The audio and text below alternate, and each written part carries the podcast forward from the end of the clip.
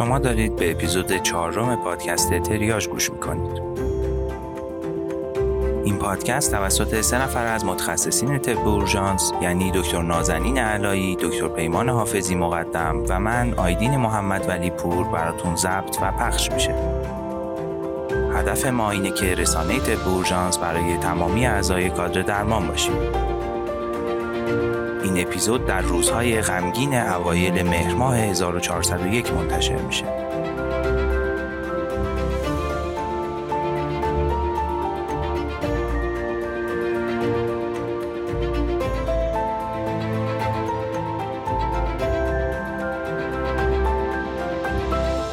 سلام با اپیزود چهارم پادکست تریاج در خدمتتون هستیم واقعیتش اینه که اصلا حال و حوصله حرف زدن ندارم و مثل همه شما سوگوار شرایط موجودم. تو روزایی که عده زیادی به ناحق حتی به اینترنت پایدار هم دسترسی ندارن انتشار پادکست در حاله ای از اپام قرار داشت. ولی چون زحمت زیادی برای این اپیزود با وجود همه محدودیت ها کشیده شده تصمیم گرفتیم منتشرش کنیم. پادکست تریاج یه پادکست تقریبا تخصصی با جامعه هدف اصلی کادر درمانه. ولی ارزش هایی مثل عدالت و حفظ جون و کرامت انسان ها فارغ از هر چیز دیگه ای همیشه از چیزایی است که جامعه درمان به شکل روزانه باش درگیره و در فلسفه پزشکی هم همیشه از اصلی ترین موارد مورد بحثه و تو شرایط فعلی هم نمیشه این ارزش ها رو به هر دلیلی مورد سوال قرار داد. باید بدونید همونطور که تو منیفست پادکست در اپیزود صفر هم گفتیم تریاج هیچ وابستگی به هیچ گروهی نداره و فقط در جهت ارزش های والای انسانی پیش خواهد رفت ما رو در درد جمعی خودتون شریک بدونید و انتشار پادکست در این شرایط رو نادیده گرفتن دردهای مشترکمون نبینید بیشتر از این وقتتون رو نمی‌گیرم و بعد از گفتن بعضی نکات در مورد این اپیزود شما رو به شنیدن اپیزود چهار روم دعوت می‌کنم. تو این اپیزود مهمان ما خانم دکتر اسنا شری متخصص طب اورژانس هستند که با موضوع رضایت بیماران از خدمات درمانی در اورژانس در خدمتشون هستیم. و یه بازخورد هم در مورد کیس اپیزود دوم با موضوع تاکیکاردی های بطنی داشتیم که از طرف دکتر عالمزاده متخصص قلب بیمارستان شهید رجایی دریافت کردیم. از هر دوی این عزیزان بابت تمامی لطف و محبتشون تشکر می‌کنیم. مهمترین و اصلیترین حمایتی که می‌تونید از ما بکنید افزایش اطلاع رسانی در مورد پادکست بین اطرافیانتون هست و می‌تونید با انتشار مطالب پادکست و یا نظر دادن در پلتفرم های پادگیر یا سایر صفحات پادکست در رسانه های اجتماعی مثل اینستاگرام یا توییتر به این موضوع کمک کنید.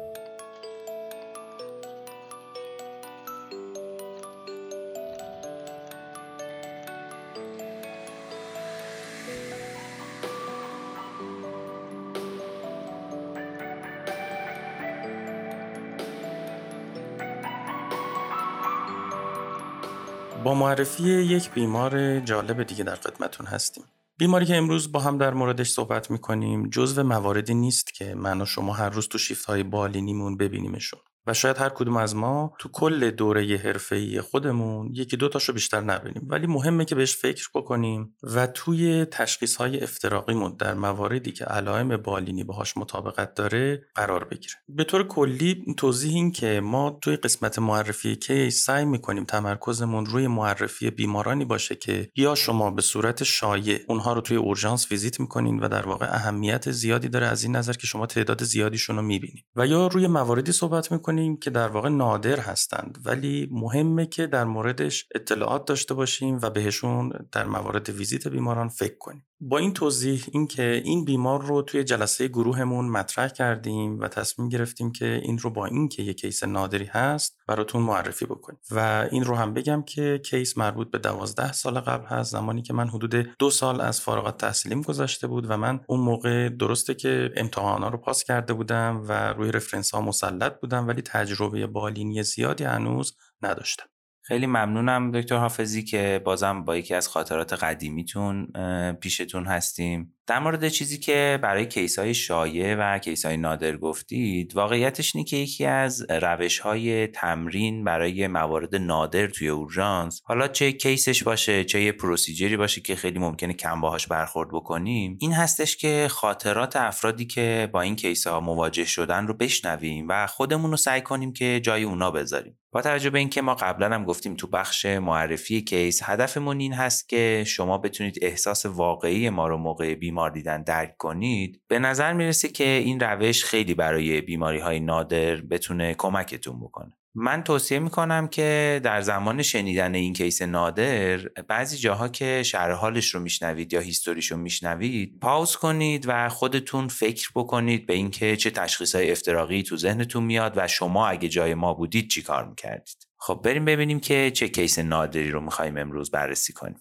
دکتر ولیپور من می‌خواستم یه نکته بگم. موقعی که ما توی جلسه یه نفر یه case نادر رو برای ما present می‌کنه یا حالا توی پادکست سیر تعریف کردن و present کردنش سریع اتفاق میفته و کلیه اطلاعات رو توی بازه زمانی کوتاه به ما میده. و این باعث میشه که خب جواب case هم خیلی زود مشخص میشه. من فکر می‌کنم این سیر زمانی کوتاه باعث میشه که ما اینطور فکر بکنیم که چرا اون پزشک تو اون بازه زمانی این تشخیص رو خیلی زودتر مطرح نکرد چرا زودتر به جواب نرسید. ولی واقعیت این هستش که اون case توی بازه زمانی طولانی تر اتفاق افتاده. شما زمانی که اون بیمار رو ویزیت می‌کردین اون اطلاعات رو نداشتین. پاراکلینیکتون آماده نبوده. ذهنتون با تعداد زیادی بیمار درگیر بوده. بیماران بدحالی داشتین که نمی‌تونستین روی این case خاص تمرکز بکنین لیست تشخیص افتراقی برای خودتون بنویسین و در واقع شرایط خاص ویزیت بیماران در اورژانس باعث میشه که شما در بسیاری از موارد به تشخیص های نادر فکر نمی کنید یا کمتر فکر می‌کنید. خب با این توضیح اگه اجازه بدیم بریم سراغ کیس امروزمون. یک آقای 57 ساله اهل کشور افغانستان که توسط برادرزاده هاش به علت حرکات عجیب و غریب به اورژانس آورده شده. همراهاش می‌گفتن که از حدود ده روز قبل احساس ضعف داشته ولی مشکل بزرگتر این بود که به تدریج توی یه بازه های زمانی دچار سفت شدن دست و پا و گرفتگی عضلات صورت میشه. و توی همون فاصله های زمانی هم خیلی تون تون نفس می‌کشه. شغل این آقایی که اهل کشور افغانستان بود کارمند شهرداری بود و توی قسمت ضایعات کار می‌کرد و در واقع زباله ها رو تفکیک می‌کرد. چیزایی که توی تکمیل شرح حال از همراهاش پرسیدم و خود بیمارم همکاری مناسبی داشت به سوالات جواب می‌داد ازشون پرسیدم که توی این فواصل توی این فاصله ده روز تب لرز هم داشت؟ که گفتن نه. گفتم آیا این حملات توی خواب هم اتفاق میفته گفتن بله توی خواب هم اتفاق میفته و اصلا بیدارش می‌کنه از خواب. پرسیدم که وقتی این اسپاسم های عضلانی در واقع اتفاق میفته یا این گرفتگی های عضلانی بعدش بیمار یادش هست که این اتفاق براش افتاده گفتن آره میگه تو اون لحظه درد خیلی شدیدی داشتم و اصلا امکان اینکه عضلاتمو شل بکنم وجود نداشت و انگار دست خودم نبود. روزی سه تا چهار بار یا حتی بیشتر هم براش اتفاق میافتاد و حدود ده دقیقه طول می‌کشید. توی فواصلی که دچار انقباضات عضلانی می‌شد می‌گفتن که بی اختیاری ادرار و مدفوع نداشته و چشمهاش هم بسته می‌شده و سفت بسته می‌شد و اصلا امکان باز کردن چشم حتی به زور هم وجود نداشت.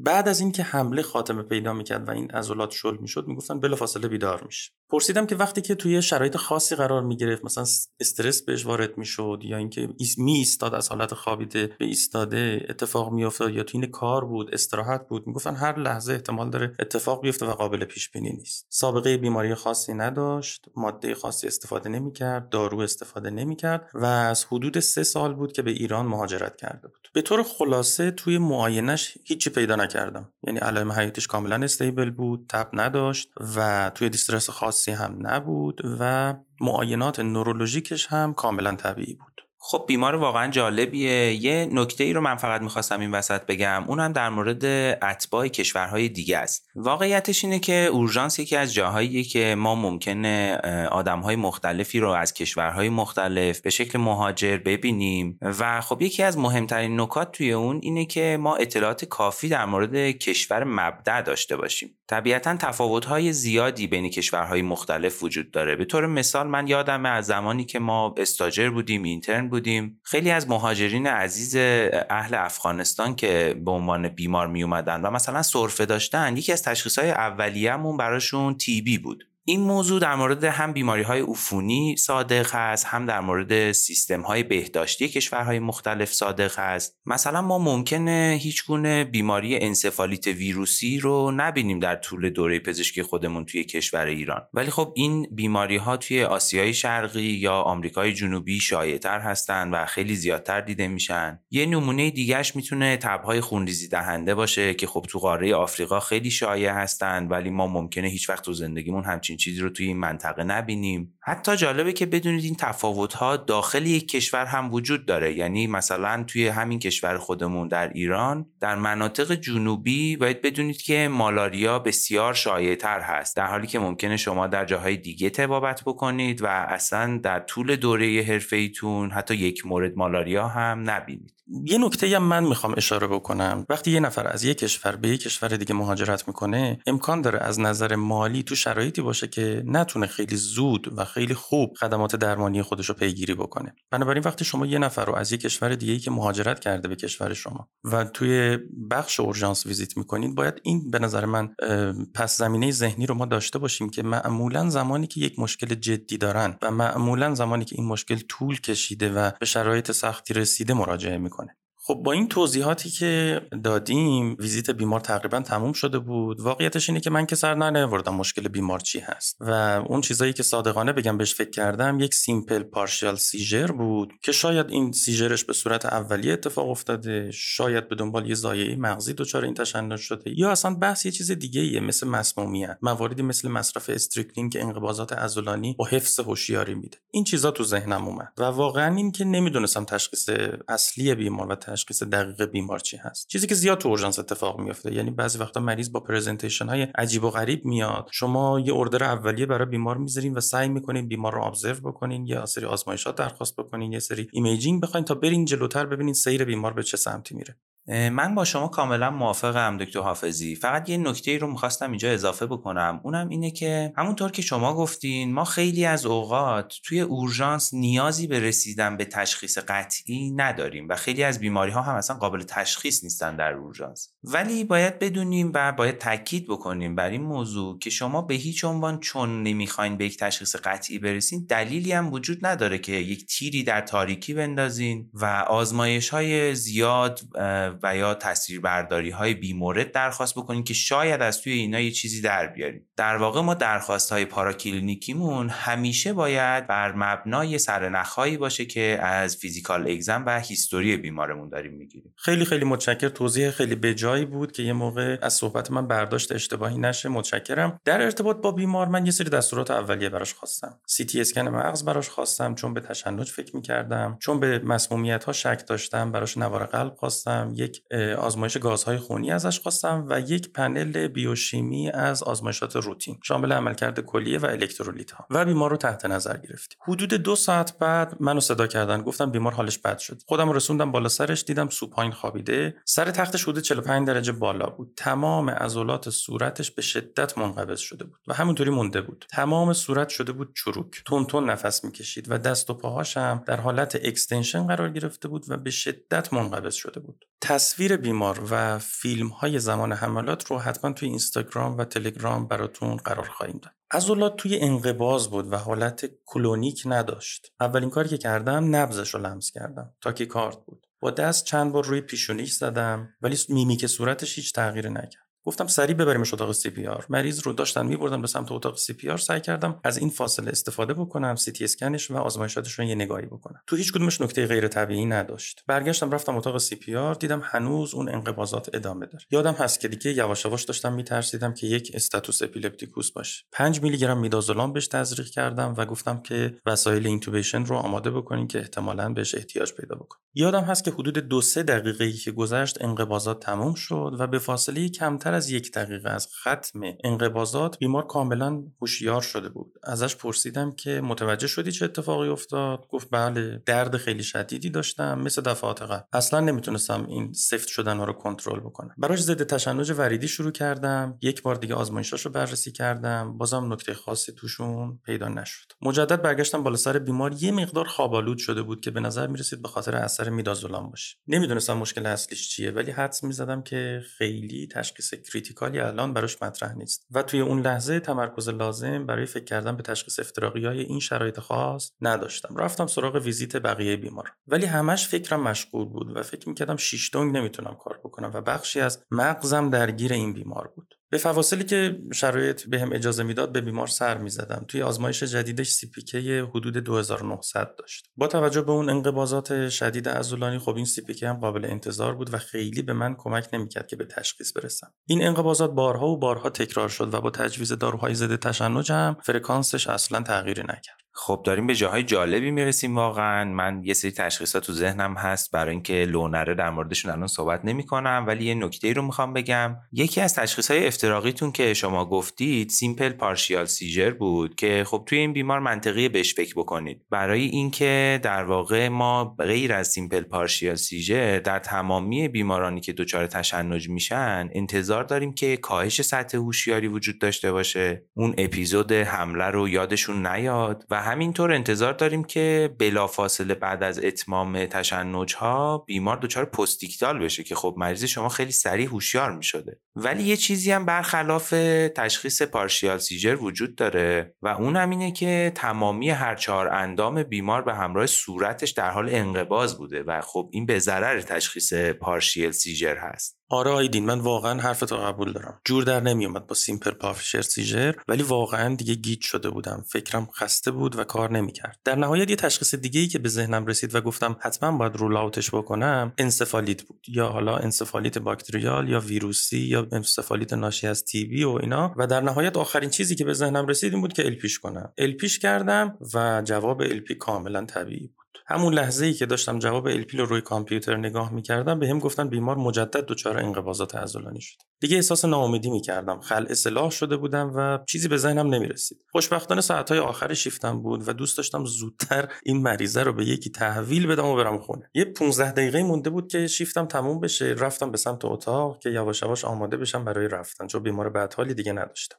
در به اتاق واز کردم دیدم که خوشبختانه متخصص اورژانسی که از قضا از اساتید بنده بودن و تجربه بیشتری هم نسبت به من داشتن زودتر اومدن و دارن کاراشون رو می‌کنن که شیفت از من تحویل بگیرم خوشحال شدم که می‌تونم بیماران رو به ایشون تحویل بدم و شیفتم رو ترک بکنم. همینطور که ایشون داشتن روپوششون رو میپوشیدن و رفتن برای خودشون یه چایی بریزن من همراهیشون می‌کردم و تک تک بیماران رو براشون توضیح می‌دادم. رسیدیم به آقای اهل کشور افغانستان با انقباضات ازولانی و حفظ هوشیاری آزمایشات طبیعی LP نرمال. همینطور که داشتم توضیح می‌دادم و فیلمی که از این بیمار گرفته بودم و برای شما هم همونطور که گفتم تو اینستاگرام می‌ذاریم به ایشون نشون می‌دادم.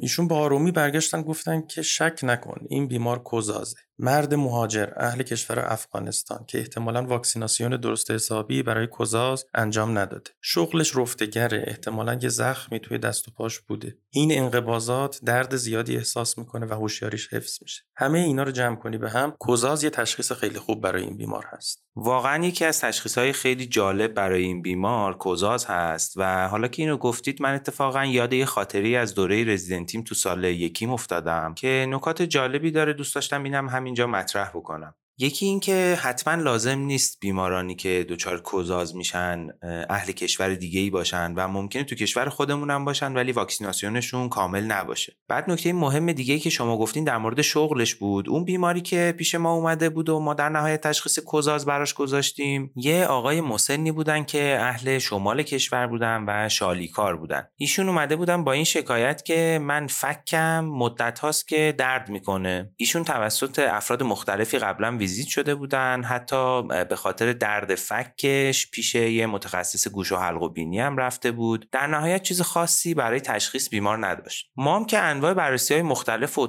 برداری و اینا انجام دادیم به نتیجه خاصی نرسیدیم. ولی یه جرقه خیلی جالبی اون موقع تو ذهن من زده شد که اونو می‌خوام بگم. و این بود که وقتی می‌رفتیم پیش مریض باش صحبت می‌کردیم. مریض همش شاکی بود از اینکه من خیلی دردم زیاده. من اصلا نمی‌تونم هیچ غذایی بخورم. ولی در حین اینکه داشت همه اینا رو بر ما تعریف می‌کرد همش میخندید. اصلا یه جوری بود که من فکر می‌کردم ما رو واقعا سر کار گذاشته و مشکل روانپزشکی داره اصلا. یادم اون موقع به این قسمت خندیدن بیمار موقع درد که فکر کردم یه جرقه تو ذهنم زد که ممکنه بیمار کوزاز باشه و این خنده ای که داریم می‌بینیم همون خنده شیطانی معروف باشه که ناشی از خود بیماری کوزازه اینجوری شد که من یه درخواست CPK برای مریض کردم و CPK مریض در کمال تعجب اومد 15 هزار و بعدش بیمار رو با همون تشخیص کوزاز بستری کردیم و درمان کردیم و در نهایت هم مرخص شد که خب خیلی تجربه جالبی بود بر من و من اصلا فکر نمی کردم یه روز تو زندگیم بیمار کوزاز رو ببینم.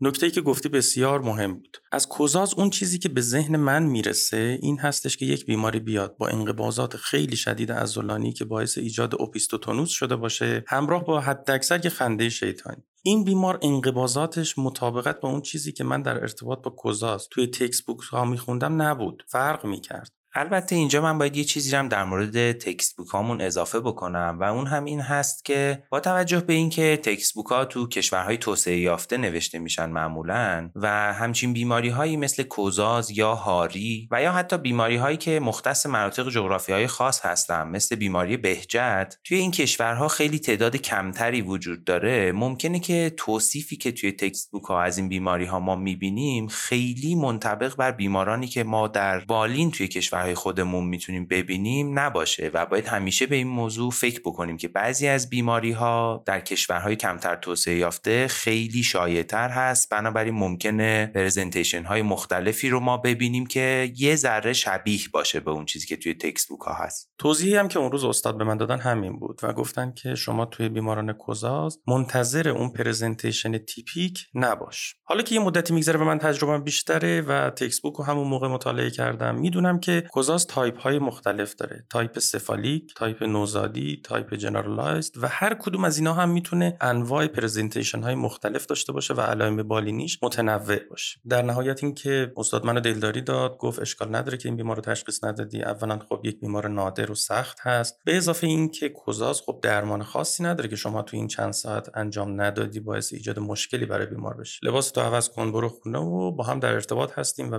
میگم که بیمار چه اتفاقی براش افتاد شبش با هم تلفنی صحبت کردیم. داروهای ضد تشنج قطع شده بود و تعداد زیادی زخم روی دست بیمار پیدا کرده بودن که مدتی ازش گذشته بود. در مورد درمان کوزاز می‌خواستم یه چند تا نکته بگم حالا که به اینجا رسیدیم. توی درمان هامون ما سه مورد رو حتما باید مد نظر داشته باشیم. اولین قسمت درمان های حمایتی هستن که در واقع ما میایم اون انقباضات عضلانی رو با یه سری داروهای بنزودیازپین که بهترینشون برای این کار دیازپام و لورازپام هست کنترل می‌کنیم. همینطور باید support تنفسی مناسب داشته باشن و از عوارضی که ممکنه این انقباضات ایجاد کرده باشن جلوگیری بکنیم و درمانشون بکنیم. مثلا ممکنه CPK بالا باعث آسیب کلیوی شده باشه که خب اینا باید کنترل بشن. قسمت دیگه درمان توی کزاز مرتبط میشه با تجویز ایمونوگلوبولین کزاز که باید هرچه سریعتر تجویز بشه تا مقداری از توکسین که در داخل بدن هست رو بتونه خونسا بکنه. قسمت بعدی درمانمون هم شامل از بین بردن source عفونی میشه که باید اگر زخمی وجود داره اون زخم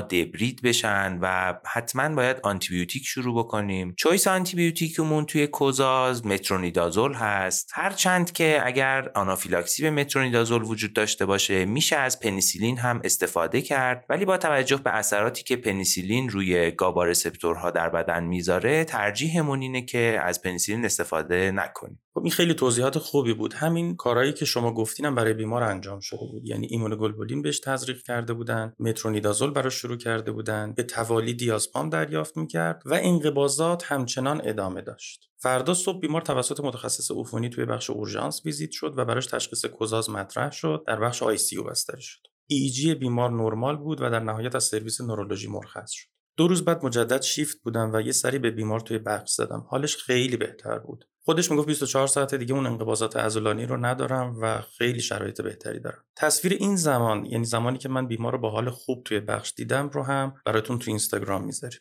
خیلی مرد مهربونی بود. براش توضیح دادم که احتمالا چه مشکلاتی براش پیش اومده چه بیماری دچار شده و ازش اجازه گرفتم که عکس های زمان انقباض و زمان خوب شدنش رو منتشر بکنم در یک جلسه علمی و دیگران هم بتونن از این قضیه استفاده بکنن. خیلی استقبال کرد و گفت هیچ مشکلی با این قضیه نداره و به همین دلیل چون ما می‌خواستیم شما انقباضات صورت رو بتونین از نزدیک مشاهده بکنی تصویر رو بدون کاور کردن صورت توی اینستاگرام قرار خواهیم و حدود سه ماه بعد تو یک جلسه علمی با حضور نورولوژیست و متخصص عفونی و روانپزشک بیمار مورد بحث قرار گرفت و اتفاق نظر وجود داشت که بیمار یک کیس کوزاز بوده.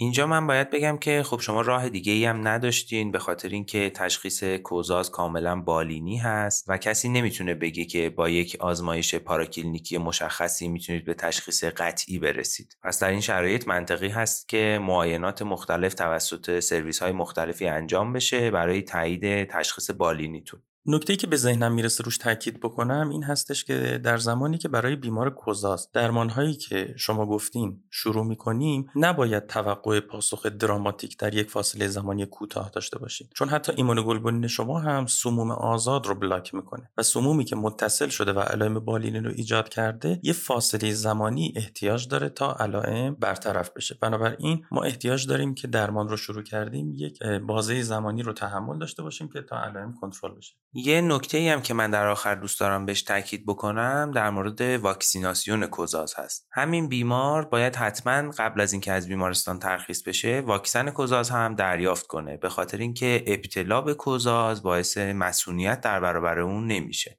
و اما به پایان کیس امروز رسیدیم. در نهایت اینکه امیدواریم تو شیفتتون با بیمار مشکوک به کوزاز برخورد نکنید چون کیس های خیلی سختی هستن ولی همیشه بهش فکر کنید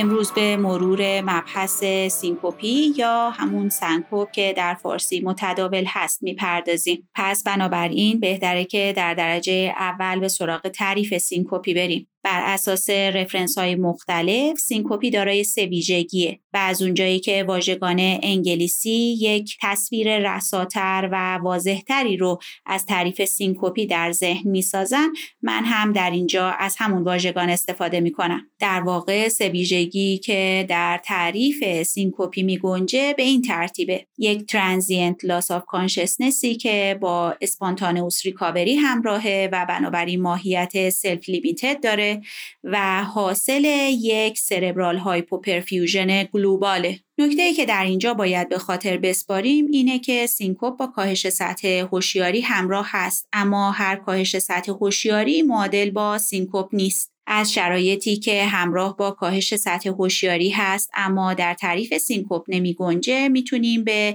تشنج، intoxication، cerebrovascular disease هایی مثل TIA و metabolic condition هایی مثل هایپوکسمی و هایپوگلایسمی اشاره بکنیم. در رفرنس های مختلف برای بررسی انواع سینکوپ دسته‌بندی های مختلفی صورت گرفته. اما یکی از مناسب ترین دسته‌بندی ها که ما رو در برخورد با بیماران مشکوک به سینکوپی در اورژانس می‌تونه کمک بکنه دسته‌بندی هست که سینکوپ رو به سه نوع تقسیم کرده. نوع اول یا neurally mediated که نام دیگه اون reflex syncope هست نوع دوم یا hypotension orthostatic که منجر به syncope میشه و نوع سوم cardiac syncope حالا که با انواع syncope آشنا شدیم بهتره که به بررسی جزئی تر هر کدوم از اونها بپردازیم.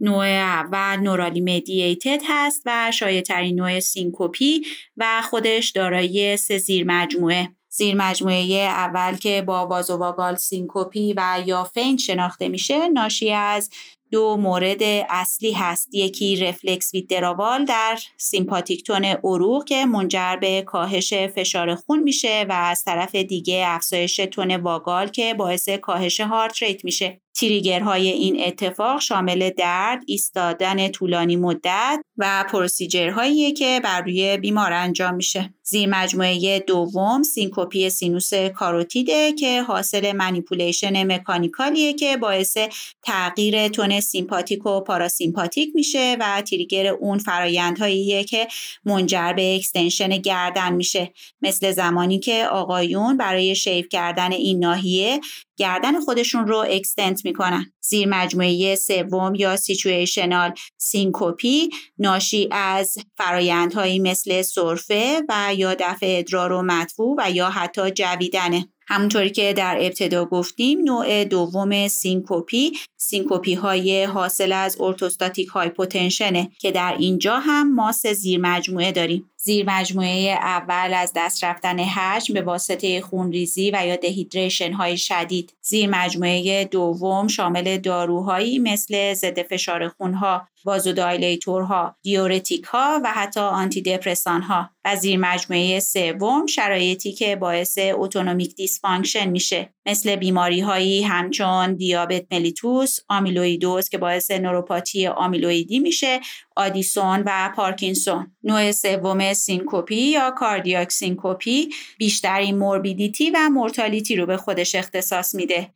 و در اینجا هم سه زیر مجموعه داریم. زیر مجموعه اول شامل آریتمی هاست که شایع ترین فرم این نوع از syncope یه و می‌تونه همراه با برادیکاردی و تاکیکاردی باشه. زیر مجموعه دوم یا structural که می‌تونه درگیری های دریچه‌ای myocardial و pericardial رو به همراه داشته باشه. و زیر مجموعه سوم که شامل سایر علل مثل ایسکمی قلبی، آمبولی، dissection و subclavian steal syndrome ه. حالا که با تعریف syncope و انواع اون آشنا شدیم بهتره که به سراغ ارزیابی های تشخیصی مورد نیاز در بیماری بریم که با شک به syncope به اورژانس مراجعه کرده. در ارزیابی های تشخیصی بیماری که با شک به سینکوپ به اورژانس مراجعه کرده شرح حالگیری بیش از هر چیز به ما کمک می‌کنه. در درجه اول به ما کمک می‌کنه که برای بیمار risk stratification انجام بدیم و از طرف دیگه باید در نظر داشته باشیم حتما شرح حال رو از زبان فردی که اون حادثه رو شاهد بوده هم بشنویم. نکته دیگه ای که در شرح حال باید بهش دقت بکنیم اینه که حتما به سراغ داروهای مصرفی بیمار بریم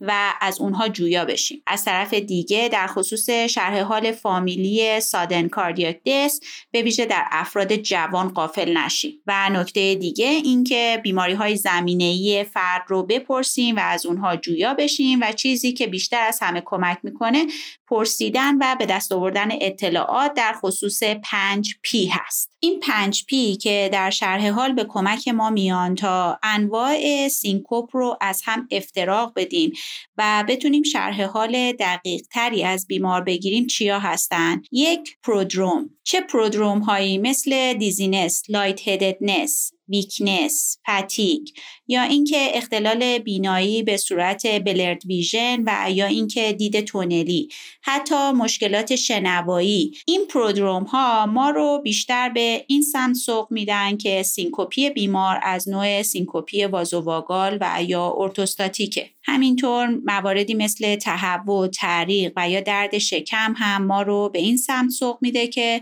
باز هم سینکوپ می‌تونه در نوع vasovagal جا بگیره. اما در صورتی که بیمار هیچ prodrome ی نداشته باشه بیشتر نشون میده که syncope ما در انواع cardiac جای می‌گیره و با توجه به اینکه بیشتر syncope های cardiac بدون prodrome هستن باید در اینجا حواسمون به این نکته باشه. حالا بریم سراغ P دوم. P دوم یا precipitant. در واقع موقعیتی که بیمار در اون دچار سینکوپ شده رو مورد بررسی قرار بدیم. اینکه بیمار در یک محیط گرم و شلوغ قرار داشته و یا در حال تجربه یک درد شدید بوده یا اینکه بیمار یک دیسترس عاطفی شدید رو از سر گذرونده.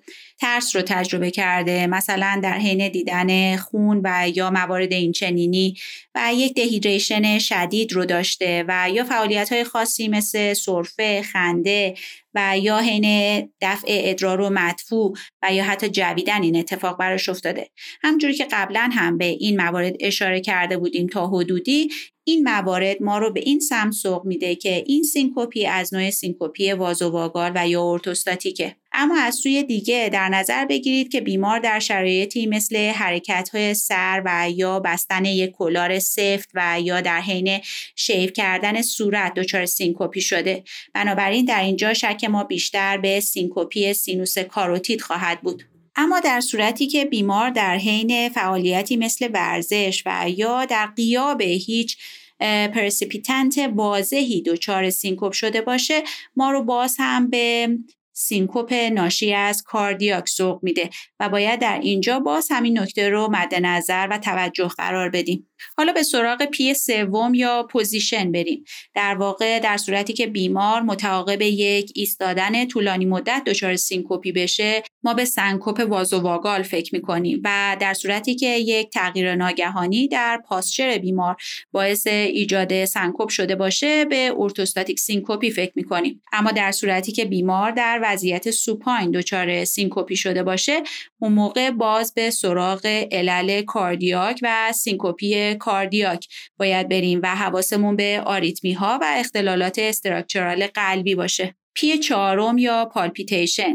که در اینجا هم باید به rule out آریتمی ها و علل cardiac syncope بپردازیم و در نهایت P پنجم یا post event symptom. در اینجا باید به سراغ شرح حال دقیق تری بعد از تجربه کاهش سطح هوشیاری در بیمار بریم. در واقع از همراهان بیمار بپرسیم که بعد از اینکه بیمار این حادثه رو تجربه کرد به سرعت به هوش اومد یا یک فاز confusion و یا postictal رو تجربه کرد. از طرف دیگه باید در نظر داشته باشیم علائمی همراهی مثل بی اختیاری ادرار و حرکات jerking و tonic movement هایی که ممکنه رخ بده الزاما نشان دهنده seizure بودن این اتفاق نیست و گاهی اوقات در سینکوپ هم این وقایع رو می‌تونه بیمار تجربه بکنه. بعد از شرح حالگیری دقیق و بررسی 5 P به سراغ قسمت معاینه فیزیکی در ارزیابی های تشخیصی میریم. در واقع علائم حیاتی بیمار رو می‌گیریم به بررسی فشار orthostatic می‌پردازیم سمع شریان کاروتید رو انجام میدیم و به دنبال bruit ی هستیم. همچنین معاینات cardiopulmonary abdominal و neurological رو هم از خاطر دور نگه نمیداریم. بعد از پایان یافتن ارزیابی های تشخیصی در دو حیطه شرح حالگیری و معاینه فیزیکی به سراغ استفاده از تست های تشخیصی کمک کننده در این حیطه میریم. در اینجا با علم به اینکه neurally mediated syncope و orthostatic syncope معمولا علل خوش خیمی دارن و در برابر اون cardiac syncope ه که mortality بالایی در تمام سنین رو شامل میشه میریم به سراغ گرفتن EKG از تمام بیماران. باید در نظر داشته باشیم که EKG حساسیت پایین اما ویژگی بالایی داره و ما می‌تونیم پاتولوژی هایی مثل ایسکمی، dysrhythmia، بلوک ها، QT طولانی، Brugada syndrome WPW رو بر اساس EKG تشخیص بدیم و بر همین اساس می‌تونیم بگیم که EKG در risk stratification نقش به سزایی داره. تست های تشخیصی تکمیل کننده در صورت شک به cardiac syncope شامل مانیتورینگ قلبی طولانی مدت، اکوکاردیوگرافی و electrophysiologic study یا EPS هست. در چه صورت به سراغ مانیتورینگ قلبی طولانی مدت برای بیمار میریم؟ در صورتی که شک به وجود آریتمی بکنیم. در واقع در صورتی که بیمار اختلالات ساختاری قلب شناخته شده داشته باشه و یا شرح حال فامیلی مبنی بر مرگ ناگهانی یا channelopathy ها رو به ما ارائه بده و یا سینکوپی رو تجربه کرده باشه که در حالت supine و یا در حالت فعالیت رخ داده باشه.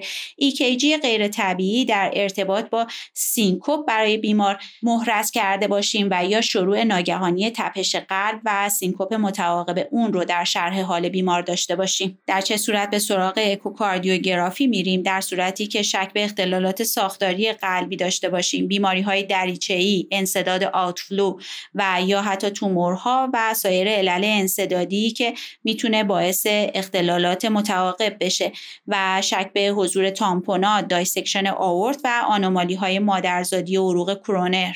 و در صورتی به سراغ EPS میریم که بیماری قبلا سابقه ایسکمی قلبی رو داشته و ارزیابی های اولیه‌ای که ما در زمینه سینکوپ انجام دادیم نشان دهنده علت آریتمی برای سینکوپ هست و یا در مواردی که بیمار یک bundle branch block رو داره اما بررسی های غیر تهاجمی برای ما تشخیصی نیست و مواردی مثل سندروم بروگادا، کاردیومیوپاتی بطن راست آریتموژنی، کاردیومیوپاتی hypertrophic و high risk occupational condition ها باز هم در اینجا برگردیم به عقب. ما در ابتدا به تعریف سینکوپ پرداختیم انواع سینکوپ رو بررسی کردیم و بعد از ارزیابی های تشخیصی که شامل شرح حال معاینه فیزیکی بود به سراغ تست های تشخیصی رفتیم که در صورتی که بیمار شک به cardiac syncope داشته باشه برای ما بسیار کمک کننده خواهند بود. حالا با مرور این مطالب به سراغ approach به سینکوپ میریم. در کتب مختلف reference approach به سینکوپ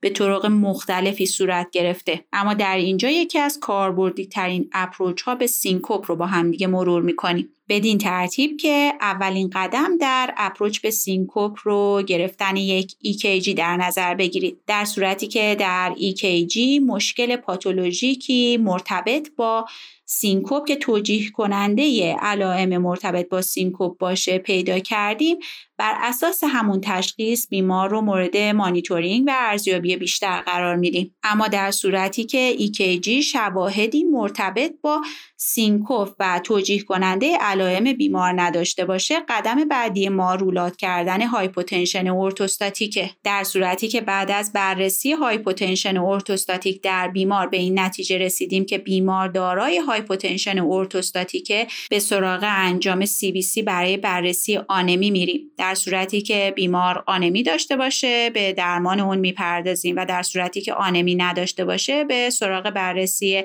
dehydration های شدید و بررسی داروهای بیمار باید بپردازیم. اما در صورتی که در بررسی hypotension ارتوستاتیک در بیمار به این نتیجه رسیدیم که بیمار hypotension ارتوستاتیک نداره باید به بررسی سایر علل بپردازیم مثل علل متابولیک یعنی بررسی اختلالات الکترولیتی رو مد نظر قرار داشته باشیم مثل FND ها که باید از طریق CT اسکن اونها رو rule out بکنیم و یا تست های تشخیصی تکمیلی قلبی مثل اکوکاردیوگرافی و CT آنژیو که ما رو در شک به کاردیومیوپاتی hypertrophic PTE dissection تامپونات می‌تونه کمک بکنه و حتی چک بتا HCG در خانوم ها در سنین باروری با شک به pregnancy و یا حتی پی می‌تونه کمک کننده باشه. در هر مرحله در صورتی که به نکته تشخیصی رسیدین درمان رو بر اساس همون علت شروع می‌کنیم و در صورتی که باز هم به نتیجه ای نرسیدیم و تمام موارد تا به اینجا rule out شد باید به سراغ syncope سینوس کاروتید و نهایتا شوک وازوواگال برسیم و با انجام تست های تشخیصی تشخیص خودمون رو نهایی کنیم. در خصوص risk stratification syncope در طول زمان یک سری risk score به وجود اومده که به صورت calculator در اختیار و در دسترس کادر درمان قرار داره در اینجا به بررسی یک سری از معروفترین های اونها می‌پردازیم به طور مثال OESIL score به بررسی دوازده ماهه تمام علل مرگ به علت سینکوپ می‌پردازه و یا Canadian syncope risk score به بررسی ریسک جدی متعاقب سینکوپ در طی سی روز بعد از وقوع اون می‌پردازه. EGSYS score هم به بررسی احتمال cardiac بودن syncope می‌پردازه. اما در کنار همه اونها most validated risk score ی که وجود داره با نام San Francisco syncope rule در واقع میاد و با بررسی history CHF و هماتوکریت زیر 30 درصد و abnormal EKG و complication بیمار مبنی بر shortness of breath و systolic blood pressure زیر 90 میاد و ریسک جدی بیمار متعاقب syncope در طی هفت روز آینده رو بررسی می‌کنه. با تمام این اوصاف و با توجه به اینکه San Francisco Syncope Rule و EGSYS بیش از سایر risk score ها مورد توجه و استفاده قرار دارن اما نیازی به استفاده اونها در اورژانس در بیشتر اوقات نمیشه و ظن بالینی پزشک با توجه به شرح حال و معاینات فیزیکی و data هایی که از بررسی های بیشتر به دست میاد می‌تونه در خصوص تصمیم گیری برای اینکه بیمار برای بررسی و ارزیابی ها و مانیتورینگ بیشتر در اورژانس تحت observation قرار بگیره و یا می‌تونه ترخیص بشه و به صورت سرپایی follow-up خودش رو پیگیری بکنه کفایت می‌کنه. پس با این اوصاف بریم به سراغ اینکه چه چیزهایی در یک بیمار با شک به syncope نگران کننده است و نیاز به بستری در بیمار رو برای ما الزامی می‌کنه. در صورتی که syncope در حالت خوابیده اتفاق افتاده باشه و یا supine. در صورتی که syncope در حالت فعالیت برای بیمار اتفاق افتاده باشه. در صورتی که بیمار احساس discomfort و یا تپش قلب قبل از وقوع syncope رو داشته باشه. در صورتی که بیمار شرح حال مرگ ناگهانی در خانواده رو به ما ارائه بده. در صورت شرح حال بیماری قلبی مبنی بر heart failure استنوز آئورت انسداد outflow و کاردیومیوپاتی دیلاته و یا کاردیومیوپاتی hypertrophic کاردیومیوپاتی بطن راست arrhythmogenic آریتمی های بطنی بیماری های کرونری قلب بیماری های مادرزادی قلب hypertension ریوی EF زیر 35 درصد و وجود دی. در صورت left bundle branch block جدید و یا left bundle branch block ی که قبلا تشخیص داده نشده. بلوک bifascicular Brugada syndrome یافته های مبنی بر ایسکمی heart ریتم غیر سینوسی در بیمار و QT طولانی. در صورت هموگلوبین زیر 9 در بیمار. در صورت وجود فشار خون سیستولیک زیر 90 میلیمتر جیوه و در صورت برادیکاردی زیر چهل بیمار باید بستری و تحت مانیتورینگ قرار بگیره. در مرحله بعدی همونطور که در approach به syncope هم بهش اشاره شد درمان در هر مرحله درمان علت زمینه در syncope هست. و در کنار اون باید در نظر داشته باشیم که در صورت neurally mediated بودن syncope به بیمار آموزش هایی برای مانورهای ایزومتریک counter pressure برای مقابله با اثر vasovagal و افزایش تون vascular رو حتما مد نظر قرار بدیم مثل leg crossing، hand gripping و اسکوات. از طرف دیگه در صورت منشأ ارتوستاتیک syncope باید علاوه بر مواردی که گفته شد بیمار رو به دریافت مایعات مناسب ترغیب بکنیم و از استفاده از compression stocking ها و abdominal binder ها غافل نشیم. گاهی اوقات در صورت وجود carotid sinus hypersensitivity مجبور میشیم که از permanent pacemaker های دو حفره ای استفاده بکنیم و در بیماری های مثل آدیسون و autonomic dysfunction ها و پارکینسون و دیابت mellitus گاهی اوقات مجبور میشیم که از دارویی مثل میدودرین استفاده بکنیم و اون رو برای بیمار تجویز کنیم. با رسیدن به پایان مبحث syncope یک نکته ای در خصوص pseudosyncope و یا psychogenic syncope رو در اینجا با هم مرور بکنیم. در این موارد بیمار به دنبال استرس یا panic attack و یا depression دچار حملات مشابه syncope میشه که نکته افتراق دهنده در این موارد اینه که بیمار دچار falling های متعدد اما بدون آسیب های قابل توجه میشه و در اینجا علائم حیاتی بیمار و همودینامیک بیمار پایداره و نهایتا اینکه در زمان ترخیص بیماری که تجربه syncope رو داشته از بیمارستان باید حتما بیمار رو در خصوص علت تجربه این syncope و راهکارهای جلوگیری از اون آموزش بدیم و اون رو بدون آموزش ترخیص نکنیم. امیدوارم مرور این مطالب شما رو در برخورد و management بهتر syncope در اورژانس در آینده کمک کرده باشه.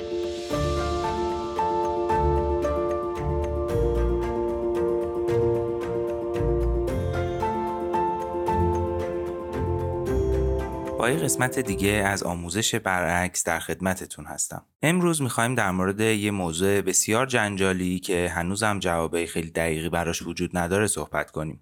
اول از همه باید بگم که اختلافات زیادی در مورد این موضوع هنوز هم وجود داره و ممکنه اختلافاتی بین رفرنس های مختلف وجود داشته باشه که سعی می‌کنیم اونا رو هم امروز تا حد امکان بررسی کنیم. زمانی که من اینترن بودم موقعی که بیماری با تروماهای متعدد میومد برای همشون سه تا گرافی مخصوص که بهشون می‌گفتن گرافی های سری تروما درخواست می‌کردیم. حتما شما هم تا به حال بارها و بارها اونا رو درخواست کردین و باهاشون آشنا هستین. بهشون میگن trauma series و شامل گرافی قفسه سینه، گرافی لگن و گرافی lateral گردن میشه. فعلا نمی‌خوایم در مورد دوتای اول صحبت کنیم. تو این اپیزود در مورد نیاز به تصویربرداری گردن در بیماران multiple trauma صحبت می‌کنیم. با توجه به اهمیت خیلی زیاد آسیب ستون فقرات گردنی که ممکنه باعث مرگ و یا معلولیت شدید در بیمارانمون بشه از زمانهای قدیم که تصویربرداری در حد امروز پیشرفت نکرده بود انواع گرافی ها با نماهای مختلف برای بررسی ستون فقرات گردنی استفاده می شده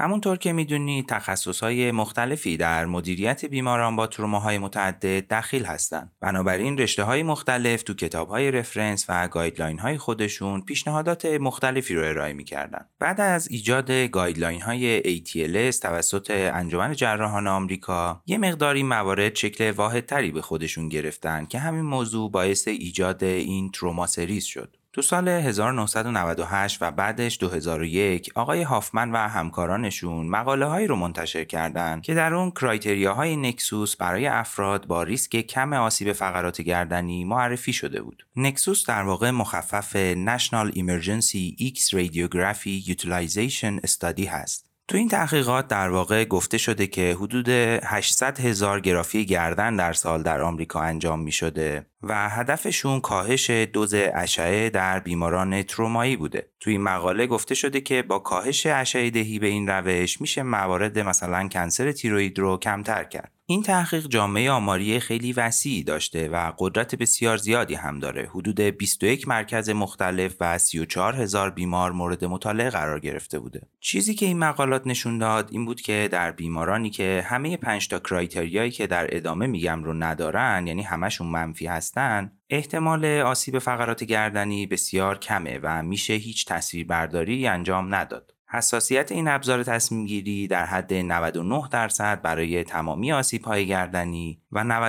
99.6 دهم درصد برای آسیب های با اهمیت بالای بالینی بوده. اهمیت بالای بالینی یعنی آسیب های فقرات گردنی که باعث معلولیت و یا مرگ میشن.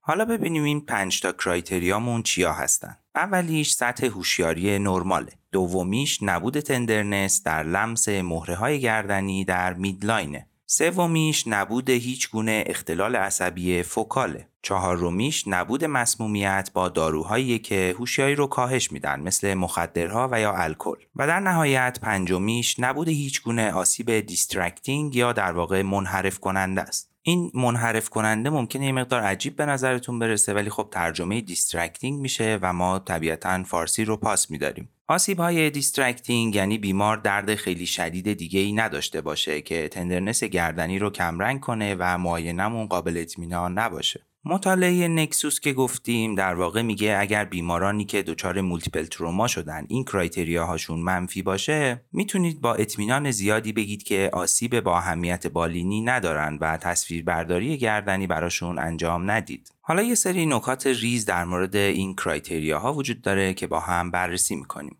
اول از همه این که توی این بررسی ها تصویر برداری که برای همه بیماران انجام شده بود گرافی گردن در سه نمای lateral AP و odontoid view بوده و سی تی اسکن بررسی نشده اصلا که البته جلوتر در موردش مفصلتر حرف می‌زنیم. بعدیش اینه که تحقیق محدودیت سنی نداشته و توی case اشون از زیر یک سال تا بالای 100 سال هم مشاهده میشه. با این حال با توجه به اینکه تعداد موارد تو extreme های سنی کم بوده گفته میشه که برای بالای 8 سال و زیر 65 سال دقت بالاتری داره. مورد مهم دیگه ای که وجود داره واژه tenderness در midline ه بله tenderness در دیواره های کناری گردن هم ممکنه وجود داشته باشه ولی بازم نیاز به تصویر برداری نداشته باشیم علاوه بر این باید تاکید کنم که tenderness در واقع یک یافته objective ه. یعنی خود شما باید دونه دونه مهره های گردنی رو در midline لمس کنید و tenderness رو بررسی کنید. اینکه بیماری بگه گردنم درد می‌کنه یک یافته subjective محسوب میشه و نباید ازش تو ارزیابی این موارد استفاده کنید. تفاوت یافته های subjective و objective متاسفانه خیلی خوب توی آموزش پزشکی جا نمیافته و من بارها و بارها دیدم که برای بیمار تصویربرداری های غیر ضروری زیادی فقط بر اساس گفته های بیمار انجام شده که خب اشتباهه و توصیه می‌کنم از این به بعد به این مورد خیلی بیشتر دقت کنید. یه مورد خیلی مهم دیگه در مورد این تفاوت ها در مورد درد شکم اتفاق میفته که خیلی اوقات بیماران میگن که درد شکم دارن و بدون معاینه براشون توی شرح حال و توی بررسی های مختلف این موضوع تندرنس شکمی در نظر گرفته میشه. مورد دیگه ای که باید مد نظرتون باشه مسمومیته. در صورتی که شک به مسمومیتی وجود داشته باشه که معاینمون قابل اطمینان نباشه نیاز به انجام تصویربرداری خواهیم داشت. در این مورد هم چالشی که وجود داره دریافت مسکن در خود اورژانسه که آیا این رو هم باید مسمومیت در نظر بگیریم یا نه. و عملا جواب شفافی هم بهش متاسفانه وجود نداره. ولی به نظر می‌رسه در صورتی که مسکنها باعث کاهش سطح هوشیاری بیمار نشده باشن مشکلی ایجاد نمی‌کنن و معاینمون رو می‌تونیم قابل اطمینان در نظر بگیریم. موردی که خیلی چالش برانگیزه وجود مصدومیت های distracting یا همون منحرف کننده است. توی مقاله اصلی شکستگی های بلند، آسیب احشای نیازمند مشاوره جراحی، سوختگی های وسیع و حتی laceration های وسیع و له شدگی رو هم جزو این موارد ذکر کرده. در بررسی های بعدی دیده شده که آسیب های بافت نرم مثل laceration خیلی کمتر ممکنه همچین مشکلی ایجاد کنن. هنوز هم خیلی تعریف دقیقی برای این مورد نداریم و بیشتر بر اساس قضاوت خود پزشک این ارزیابی انجام میشه ولی به نظر می‌رسه که دقت خوبی هم داره قضاوت پزشک و نیازی به تغییر زیادی هم نداریم. بعد از ارائه این criteria ها اولش مخالفت هایی وجود داشت و می‌گفتن که درصد خیلی کم آسیب های گردنی هم مهمه و ممکنه باعث معلولیت شدید بشه. برای این موضوع یه تحقیق خیلی بزرگ دیگه توی کانادا انجام شد که باعث ایجاد سیستم تصمیمگیری جدیدی شد به اسم Canadian C Spine Rule یا CCR. تو این اپیزود در مورد این موضوع توضیح بیشتری نمیدم چون مشکلی که این سیستم داره وجود موارد خیلی زیادیه که باید حفظ کنید تا بتونید ازشون استفاده کنید که البته با گوشی های موبایل و اپلیکیشن های پزشکی در حال حاضر عملا دیگه این مشکل حل شده علاوه بر این باید بدونیم مقالاتی که سیستم CCR رو ارائه دادن جامعه آماری کمتری از NEXUS داشتن و قدرت مطالعه پایینتری داشتن. با این حال باید بدونید که یه تحقیق خوبی هم در مورد مقایسه این دو سیستم تصمیم گیری وجود داره و حساسیت CCR رو بیشتر از NEXUS نشون داده. ولی یه مشکلی هم داره و اونم اینه که این تحقیق توسط مخترعین CCR انجام شده. در هر حال ببینیم الان آخرین guideline ها و reference های پزشکی چی میگن. در reference های طب اورژانس از جمله روزن 2022 و تینتینالی 2020 هر دوی این موارد قابل اتکا دونسته شدن و استفاده از هر کدوم از اونها رو قابل قبول می‌دونن. البته توصیه می‌کنن که اگر با وجود منفی بودن تمام های NEXUS باز هم شک بالینی به آسیب فقرات گردنی دارین، می‌تونید بعد از NEXUS به راحتی از CCR برای تصمیم گیری بالینی در مورد تصویربرداری استفاده کنید. یه استثناهای کوچیکی هم البته وجود داره که نمونهش در مورد تروماها در اطفال زیر 8 ساله که خب فعلا در موردش توضیحی نمیدم چون بسیار مفصله و به موارد بسیار متفاوتی وابسته است. در آخرین guideline های ATLS هم باز هر دوی این criteria ها رو قابل قبول دونستن و گفتن که می‌تونیم ازشون به شکل بالینی استفاده کنیم. در کتاب reference جراحی عمومی لورنس 2019 هم هر دوی این criteria ها قابل قبول دونسته شدن و واضحا نوشته شده که بعد از اطمینان بالینی از عدم وجود آسیب گردنی می‌تونید collar گردنی رو بدون انجام تصویر برداری با اطمینان بالا باز کنید. توی کتاب یومانس 2017 که یکی از reference های neurosurgery خوب محسوب میشه گفته شده که هر دوی این ابزارهای تصمیم گیری مناسبن ولی دقت CCR رو همونطور که ما هم گفتیم کمی بیشتر در نظر گرفته. پس می‌بینیم که الان دیگه بین رشته های مختلف عملا اختلافی در این مورد وجود نداره و هر دوی این criteria ها که گفتیم توسط reference های مختلف مورد تایید قرار گرفتن. حالا می‌رسیم به یک سوال خیلی مهم.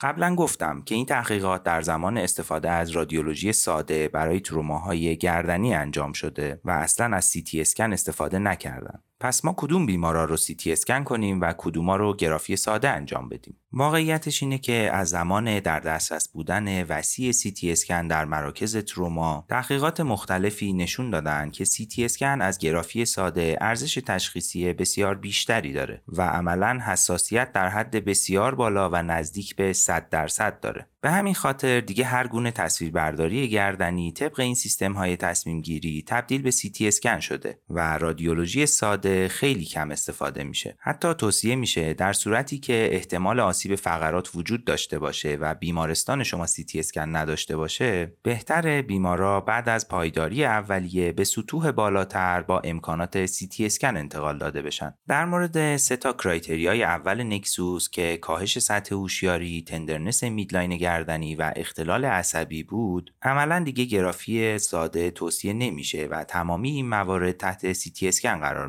می‌گیرن. توی کتاب یومانس گفته شده که حتی اون دو مورد آخر هم برای screening بهتره که سی تی اسکن براشون انجام بدید. با این حال به نظر می‌رسه در صورتی که تنها دلیل درخواست تصویربرداری گردنی موارد مسمومیت و آسیبهای منحرف کننده باشه و شک به آسیب هم خیلی کم طبق مکانیسم اون برای فقرات گردنی داشته باشیم می‌تونیم از گرافی lateral گردن برای پایش یا screening استفاده کنیم. البته این موضوع یه شرطی هم داره و اونم اینه که بتونیم با دقت گرافی رو تفسیر کنیم که خب با توجه به وسعت استفاده از سی تی اسکن در مراکز آموزشی عملا آموزش خوندن گرافی ساده lateral گردن در حین برنامه های رزیدنتی و پزشکی عمومی کم رنگ شده و احتمالا تفسیر ما با خطای بالایی همراه باشه. پس به این دلیل هم شاید استفاده از تی اسکن توی این موارد رو ارجح بدونیم. اینجا باید یه مرور دیگه در مورد تحقیق NEXUS داشته باشیم. همونطور که بهتون گفتم نباید یادمون بره که این تحقیقات برای کاهش دوزهای اشعه ایکس انجام شدن و خب هممون می‌دونیم که تی اسکن دوزهای بالاتری از رادیوگرافی ساده داره. اصلا به همین دلیله که استفاده از تی در ارزیابی اطفال و مخصوصا اطفال زیر 8 و یا 5 سال همچنان مورد شکه و تو این موارد هم تصمیم گیری بالینی کمی متفاوت تره و هم با توجه به احتمال بالاتر cancer های تیروید نسبت به بالغین اولین مدالیته تشخیصیمون همچنان گرافی ساده است. در مورد تصویربرداری گردنی در multi trauma های اطفال توی اپیزودهای بعدی پادکست ممکنه که بیشتر صحبت کنیم. فکر کنم دیگه کاملا با موضوع تصویربرداری گردنی در تروماهای blunt و multi trauma ها آشنا شدیم و امیدوارم که این قسمت آموزش برعکس واقعا باعث بشه گرافی های اضافی در بیماران تروماییمون کمتر بشه. خواهشی که از همتون دارم اینه که به update شدن علوم پزشکی دقت کنید و فقط به آموزش های سینه به سینه اشتباهی مثل تروما سریز تکیه نکنید. در مورد گرافی قفسه سینه و لگن هم توی این سری رادیولوژی نکات مشابه زیادی وجود داره و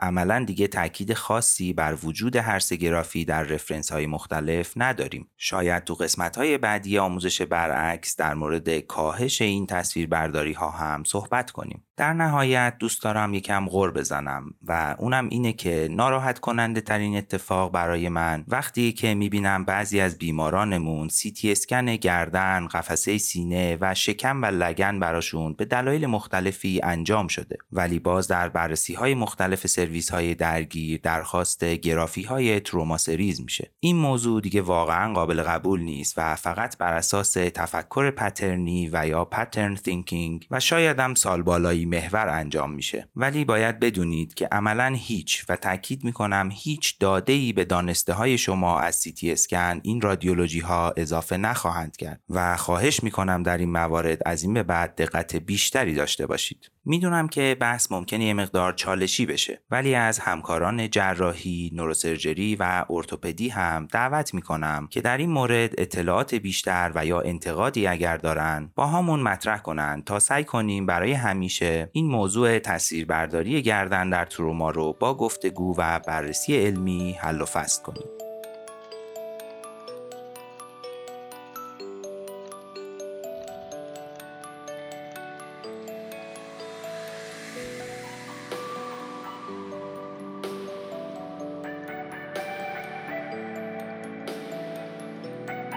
پزشکی قانونی.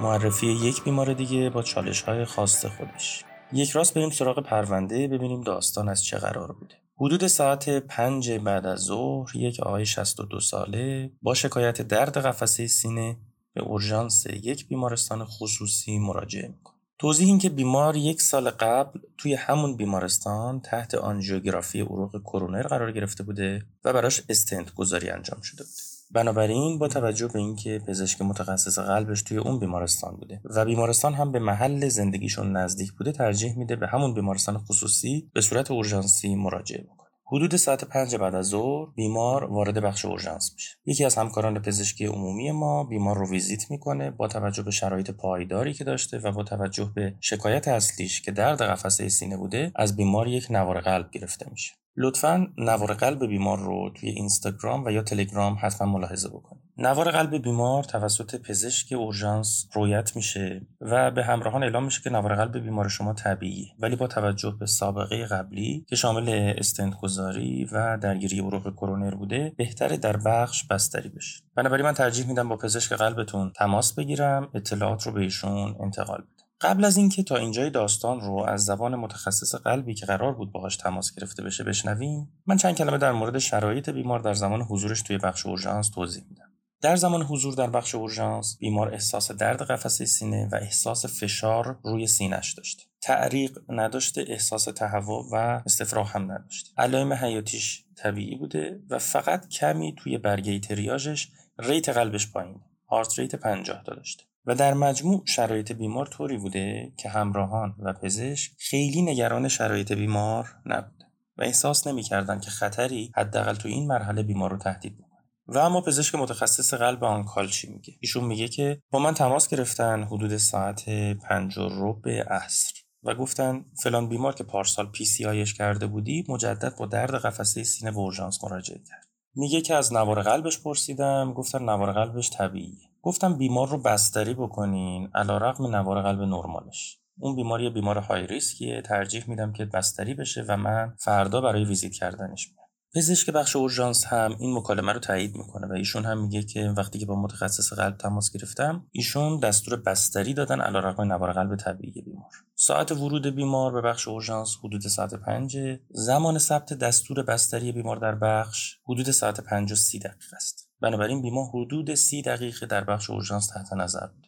طبق قانون بیمارستان در اون زمان با توجه به وجود پاندمی کرونا مریضایی که باید در بخش بستری بشن باید قبلش حتما یه سی تی اسکن قفسه سینه بشن که وجود کووید توی ریهاشون rule out بشه. بنابراین برای این بیمار هم دستور انجام سی تی اسکن داده میشه قبل از اینکه به بخش CCU منتقل بشه. حدود ساعت 5 و 35 دقیقه بیمار با برانکارد به بخش سی تی اسکن منتقل میشه تا سی تی اسکن قفسه سینه‌ش انجام بشه. و 10 دقیقه نمیگذره که توی واحد سی تی اسکن کد 99 اعلام میشه و در واقع بیمار اونجا دچار ایست قلبی تنفسی میشه. توسط پرسنل بیمار بلافاصله به بخش اورژانس برگردونده میشه بدون علائم حیاتی سیانوزه. در اون زمان بیمار ریتم asystole داشته عملیات CPR براش انجام میشه و متاسفانه موفقیت آمیز نیست و بیمار بعد از 30 دقیقه فوت می‌کنه. تاکید می‌کنم که علیرغم تلاشی که توسط پزشکان و سیستم مدیریتی مراکز درمانی انجام می‌گیره اشتباهات در پزشکی و به خصوص شرایط استرار بخش اورژانس غیر قابل اجتنابه و اتفاقی که امروز برای این همکار پزشک عمومی ما افتاد احتمال داره فردا برای من اتفاق بیفته و پس فردا برای شما. و هدف ما از بیان این موارد فقط و فقط این هستش که تکرارش رو تا حد امکان کم بکنیم. خب اجازه بدین با همدیگه یک بار دیگه بررسی بکنیم ببینیم چه مشکلاتی وجود داشته. اول وقتی بیمار وارد بخش اورژانس میشه در زمان مناسب ازش نوار قلب می‌گیرن. ولی نوار قلب بیمار با دقت خونده نمیشه. وقتی مجدد نوار قلب بیمار رو بررسی می‌کنیم می‌بینیم که توی لیدهای C و AVF ST elevation دیده میشه.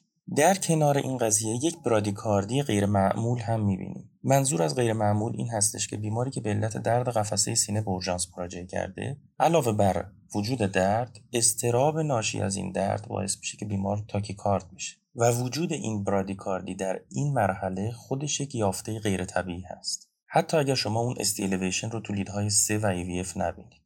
چه بسا اینکه وقتی با دقت نگاه می‌کنیم نوار قلب بیمار ST elevation داره تو lead سه و AVF در کنار برادیکاردی که خب یک inferior MI رو به ذهن میاره. دوم اینکه پزشک اورژانس وقتی بیمار رو ویزیت می‌کنه و گزارش رو به متخصص قلب انتقال میده نوار قلب رو برای متخصص قلب ارسال نمی‌کنه. تاکید می‌کنم با توجه به شرایط فعلی که تکنولوژی ارسال عکس به راحتی فراهم هست خیلی راحت میشه نوار قلب و imaging رو برای پزشک on call ارسال کرد. در ضمن متخصص قلب هم به تفسیر پزشک بخش اورژانس اطمینان می‌کنه و ازش نمی‌خواد که نوار قلب رو براش ارسال بکنه و این هم خودش مشکل دیگه است. مشکل سوم این که rule out کردن کووید در جریان بستری بیماران توی پاندمی کرونا برای ما هم خیلی مشکل ساز بود. و حتی این مشکل در زمان ورود بیمار به اورژانس هم مشکل ایجاد می‌کرد. یعنی یک بیماری با distress تنفسی میومد اورژانس. حتی قبل از اینکه معاینه روش انجام بشه میفرستادنش برای سی تی اسکن قفسه سینه که مطمئن بشن کووید نیست که اگر وارد بخش اورژانس بشه دیگران رو آلوده بکنه. یا موارد مشابه همین بیمار یعنی بیمار می‌خواست بستریش توی بخش قبلش می‌گفتن این باید سی تی اسکن قفسه سینه بشه. و ما همواره نگران بیمارانی بودیم که در شرایط ناپایدار می‌رفتن برای سی تی اسکن.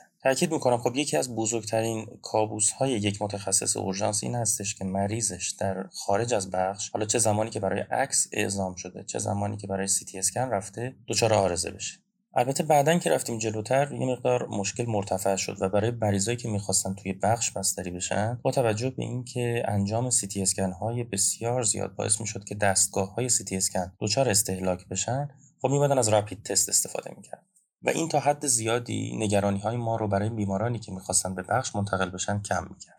بنابراین یک نکته دیگه که تو این بیمار میشه بهش انتقاد کرد این هستش که این بیمار رو می‌شد براش رپید تست از جهت کووید انجام داد و با توجه به اینکه علائم بالینی اولیش هم مطابق با کرونا نبود بیمار رو با همون رپید تست منفی به سی سی منتقل کرد و در واقع یک بیمار با درد قفسه سینه که هر لحظه احتمال ایجاد عوارض برای اون وجود داره از بخش اورژانس خارج نکرد و در بخش سی تی اسکن رو معطل نکرد. جا داره اینجا تاکید بکنیم که مسئولیت اعزام بیمار و عوارض احتمالی وقتی که از بخش اورژانس خارج میشه با پزشک شیفت است. بنابراین بدون هیچ رودربایستی به نظر من بیماران رو قبل از اعزامشون ارزیابی بکنین. اگر شرایط اعزام ندارن حتما این اعزام رو به تعویق بندازین یا کنسلش بکنین یا سعی بکنین با سرویسی که این رو درخواست کرده مشاوره بکنین صحبت بکنین و اون رو با یک modality دیگه جایگزین بکنین.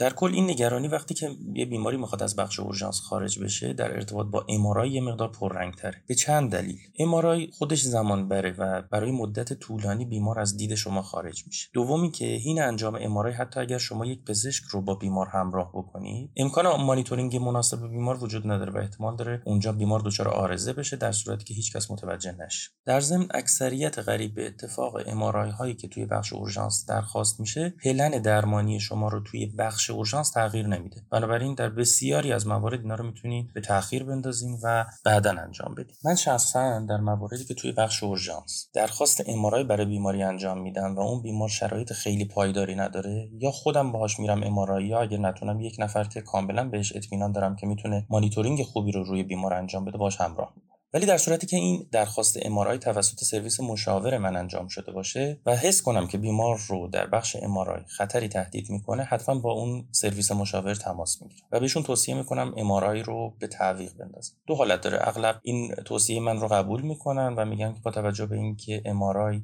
حالت اورژانس نداره بعدا انجام بشه ولی اگر اصرار داشته باشن که این MRI باید بلافاصله انجام بشه در اون صورت من دوتا کار رو حتما انجام میدم. اول اینکه شرایط بیمار رو براشون توضیح میدم و اعلام می‌کنم که این بیمار احتمال داره در اونجا شرایط ناپایداری پیدا کنه و باهاش همراه بشیم. یعنی یک نفر که می‌تونه بیمار رو خوب مانیتور بکنه با بیمار به بخش MRI دوم اینکه هم این رو به صورت شفاهی بهشون اعلام می‌کنم و هم توی پرونده می نویسم که با توجه به اینکه من مسئولیت بیمار رو الان به عهده دارم صلاح نمی‌دونم که بیمار برای MRI اعزام بشه. و مسئولیتی در قبال این اصرار برای اعزام بیمار قبول نمی‌کنم. در نهایت اینکه تمهیدات لازم برای انتقال بیمار به قسمت سی تی اسکن رعایت نشده بود. شاید علتش هم این بود که بیمار رو MI در نظر نگرفته بودن بلکه بیمار رو یک acute coronary syndrome بدون تغییرات ST elevation در نظر گرفته بودن که ریسک زیادی براش قائل نبودن. و اما اگر خواستیم ما بیماری رو به عنوان acute MI از بخش به قسمت سی تی اسکن imaging یا CC منتقل بکنیم. به هر دلیلی مجبور بودیم که این انتقال رو انجام بدیم حتما باید با دستگاه دفیبریلاتور این کار انجام بشه. یعنی دستگاه دفیبریلاتور شارژ داشته باشه به بیمار متصل باشه به واسطه اون مانیتور بشه ژل همراهمون باشه و پزشکی که مسلط باشه برای استفاده از دستگاه دفیبریلاتور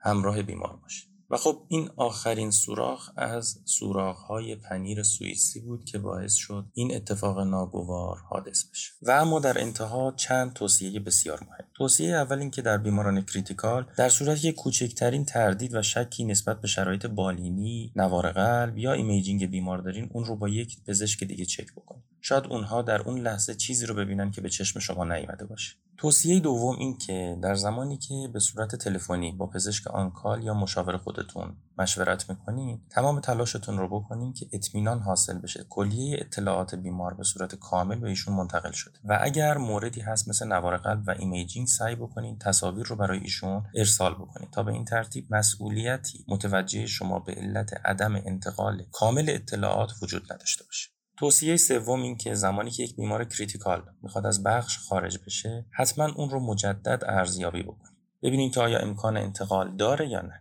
اگر امکان انتقال وجود نداره و بیمار شرایط پایداری نداره اجازه انتقال ندید و اگر مجبور هستین که بیمار رو منتقل بکنین برای انجام یک پروسیجر تشخیصی یا درمانی خیلی فوری حتما سعی کنین تمهیدات لازم رو براش در نظر بگیرید. باهاش پزشک همراه بکنین یا اگر نیاز به دارو دفیبریلاتور مانیتورینگ یا وسایل احیا هست حتما باش همراهش بکنین. و این بود پزشکی قانونی در اپیزود چهار تریاش امیدوارم که کنار همدیگه درسای خوبی رو ازش گرفته باشیم.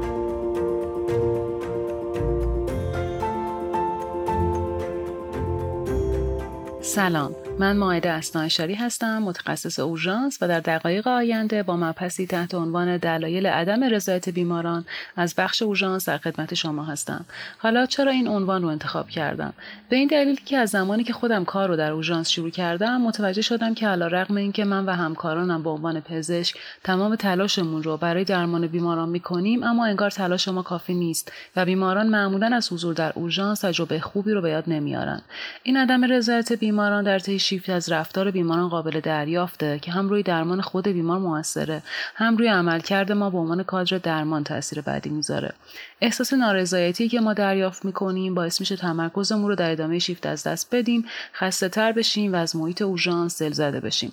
نارضایتی که بیماران احساس می‌کنن باعث میشه نسبت به پزشک و کادر درمان بیاعتماد بشن که خودش روی نتایج درمان موثره. اما مهمه که بدونیم این تجربه تنها مختص ما نیست و در تمامی بخش‌های اورژانس بیمارستان‌های سایر نقاط دنیا هم از طرف پزشکان و هم از طرف بیماران در حال تجربه است. حالا بارها از دید خودمون به این ماجرا نگاه کردیم اما برای بهتر درک کردن این موقعیت باید بتونیم دید بهتری نسبت به اون چیزی که بیماران در حال تجربهش هستند هم داشته باشیم. حالا چطور می‌تونیم از زاویه دید بیماران به این مسئله نگاه کنیم؟ خوشبختانه این مسئله به همون دلیلی که قبلا بهش اشاره کردیم یعنی تاثیر بعدی که بر روی نتایج و عواقب درمان بیماران داره اخیرا مورد توجه قرار گرفته و مطالعات زیادی هم تو این مورد انجام شده. ما حالا می‌تونیم از نتایج اونها برای ترسیم دید بهتر نسبت به تجربه بیماران در بخش اورژانس استفاده کنیم. حضور بیماران در اورژانس معمولا اولین تجربه بیماران از بیمارستان و فرصت بسیار خوبی برای اثرگذاری مثبته. اما معمولا این اتفاق نمیافته و بیماران در نهایت تجربه خوبی را از حضور در اورژانس به یاد نمیارن چرا؟ چون این ملاقات معمولا در زمانی اتفاق میافته که هم پزشک و هم بیمار به دلایل مختلف در استرس زیادی هستند. مثلا بیمار در مورد وضعیت خودش و تشخیصی که هنوز نامشخصه نگرانه. محیط شلوغ و ناراحت اورژانس عدم وجود فضای خصوصی برای بیماران همه اینها چالش های زیادی هستند که باعث استرس در بیمار میشن. یکی دیگه از دلایل مهمی که باعث استرس بیمار میشه عدم امکان برقراری ارتباط مناسب با کادر درمانه. حالا چرا اینطوره؟ چون ارتباط بین بیمار و پرسنل درمانی در بخش اورژانس به دلایل متعددی با آسونی برقراری ارتباط در سایر موقعیت درمانی نیست. از دلایل اون هم شلوغ بخش اورژانس. به عنوان تنها جاییه که نمیشه بار کاریش رو کنترل کرد. تعداد زیاد بیمارانی که نیاز به درمان دارن. حضور بیماران بدحال و خوشحال همزمان. از طرفی پزشک اورژانس همیشه در حال رفتن از موقعیتی به موقعیت دیگه است. در حالی که دقیقه قبل یک بیمار بدحال رو احیا کرده حالا ممکنه لازم باشه تا یک کودک رو آروم کنه.